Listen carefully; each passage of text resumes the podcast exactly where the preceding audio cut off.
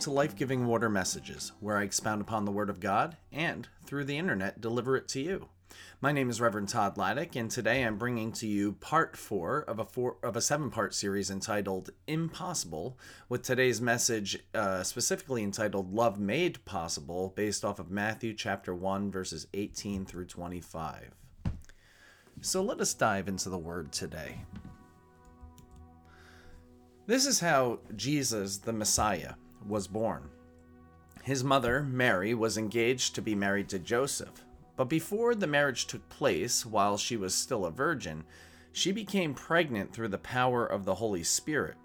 Joseph, to whom she was engaged, was a righteous man and did not want to disgrace her publicly. So he decided to break the engagement quietly. As he considered this, an angel of the Lord appeared to him in a dream. Joseph, son of David, the angel said, Do not be afraid to take Mary as your wife, for the child within her was conceived by the Holy Spirit. And she will have a son, and you are to name him Jesus, for he will save his people from their sins. All of this occurred to fulfill the Lord's message through his prophet Look, the virgin will conceive a child, she will give birth to a son and they will call him Emmanuel, which means God with us. When Joseph woke up, he did as the angel of the Lord commanded and took Mary as his wife, but he did not have sexual relations with her until her son was born. And Joseph er, and Joseph named him Jesus. Amen. On many levels, divine possibility Joseph seeing beyond the circumstances to love Mary and Jesus, Jesus is God's love for us made incarnate. Jesus gives us the possibility to love in a way that is beyond what we could do on our own. There was a very unusual military funeral in California in December of 2013. Sergeant First Class Joseph Gantt, who fought in both World War II and the uh, Korean War, was laid to rest. He had been captured in Korea in 1950 and died the following year. But his body was not returned for many years, and his death was never confirmed by the North Koreans. His wife, Clara, waited for decades for her husband to come back. She regularly went to meetings with government officials, seeking information about what had happened or anything they may have learned. Clara even bought a house and had it professionally landscaped so all Joseph would have to do when he came home was go golfing or go fishing.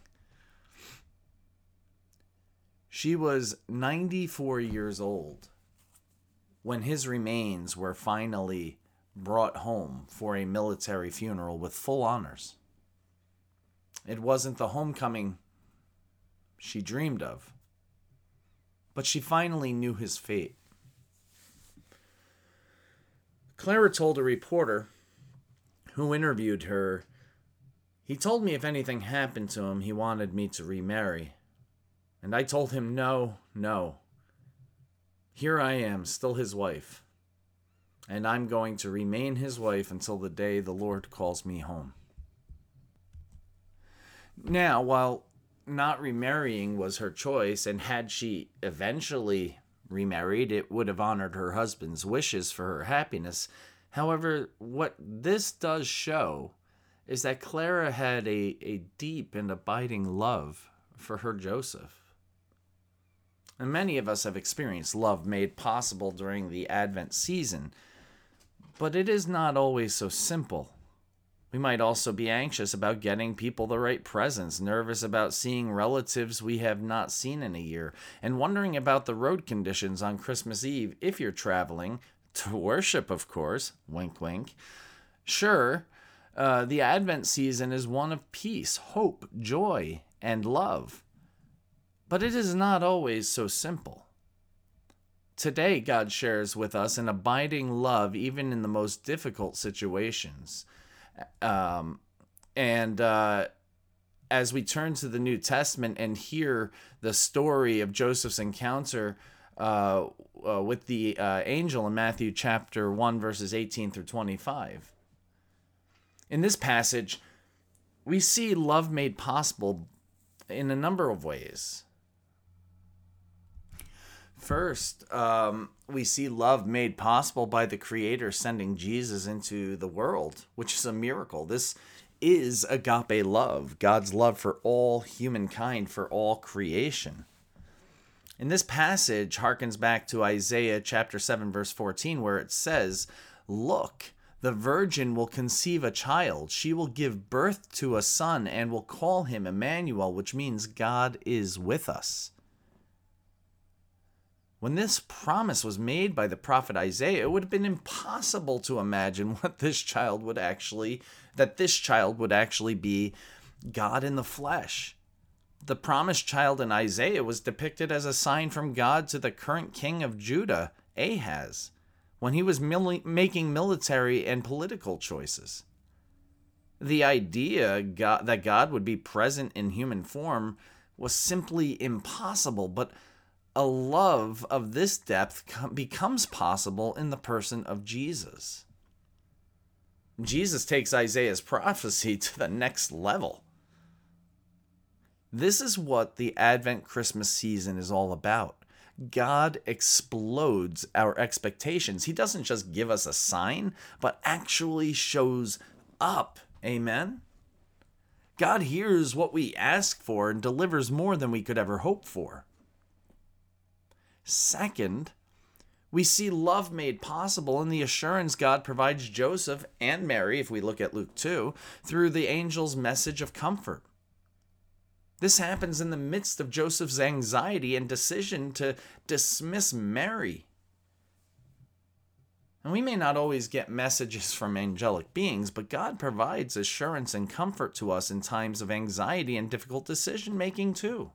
For instance, when we feel lost and alone, God sends the right person, perhaps a family member or a friend or even a stranger, to be supportive and help affirm the right decision making. Sometimes we do not even realize this comfort and assurance is an expression of God, of love from God, I mean, until long after the fact. It can take practice to start noticing where God's love is showing up day to day. In fact, not only it can take practice, it does take practicing. Finally, we see love made possible in Joseph and Mary saying yes to being the earthly parents of Jesus. Neither one of them were forced to say yes, they chose to.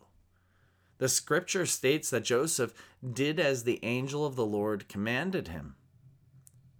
What trust this must have taken help I want you to think I want you to think about areas where where you or or uh, us as a congregation need to trust God and the Lord's deep love for us. In other words, whether you're you're whether we're asking it about you individually or, or or whatever congregation you're a part of, what what do you think where we need to trust more, to trust God and, and, and the Lord's deep love for us. Are we being asked to do or face something difficult or something that might have unknown or daunting consequences? Friends, Joseph and Mary's uh, uh, reaction to God and their their uh, placing uh, their faith in God can be an example for us of trusting God's love is at work even when it seems against all odds. We can trust God when we are anxious. We can trust God when we are afraid and pressured to make bad choices. There isn't a circumstance in which we should not place our trust in God. God abides in love with us today.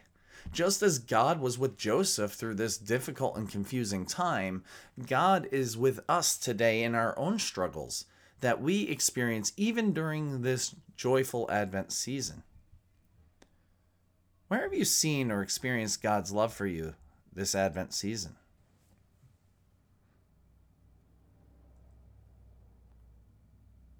Where can you be a sign of God's love to someone else?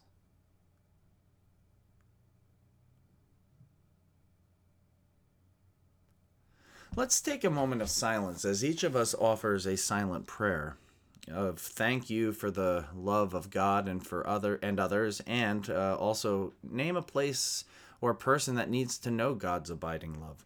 I'll pray the prayer out loud, and when it comes time to put up in a person's name, I will pause and let you do so silently.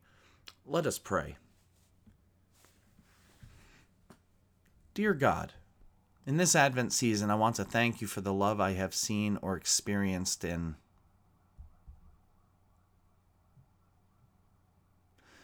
Today, I am also praying that your love might be revealed by me in the following person's life or situation.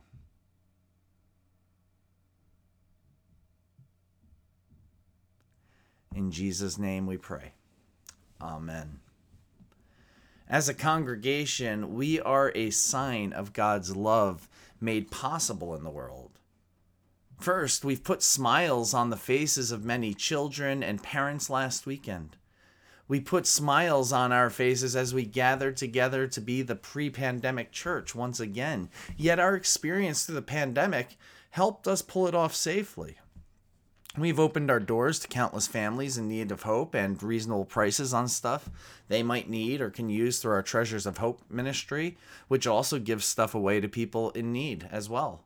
We help feed countless uh, Sussex County children who suffer from food insufficiency in their homes on the weekend through our support of the Weekend Bag program. We connect kids and adults to Jesus and teach them how to walk in his ways through our Christian education programs. There are plenty of more things to bring up as well, and plenty of more opportunities will arise. Amen? Then let us prepare to not only receive love made possible through our Lord Jesus Christ, let us be a sign of Christ's love through our action as well. Amen. Let us pray. Gracious and loving God, we just thank you and praise you for this opportunity to be your servants, your disciples, and to put our trust in you. Lord, help us to be a people who trust in you because really there is no other way. You are God and are in control of so much more than we could ever imagine. And Lord, you are just, you are abiding, your abiding love is with us continually, day in and day out. And if there's, eh, who else could we turn to? Lord, we thank you and we praise you and we trust that you are leading us to be a people of trust. In Jesus' name we pray. Amen. Friends, it's excellent to have you join me week in and week out. Uh, so glad you did, and I hope you got something out of this message. And oh, by the way, Merry Christmas! Today is Christmas Day, so I just want to wish you all a very Merry Christmas and a Happy New Year.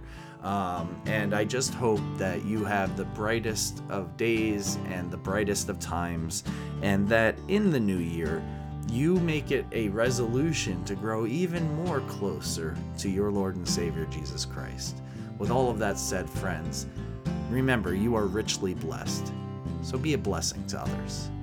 Amen.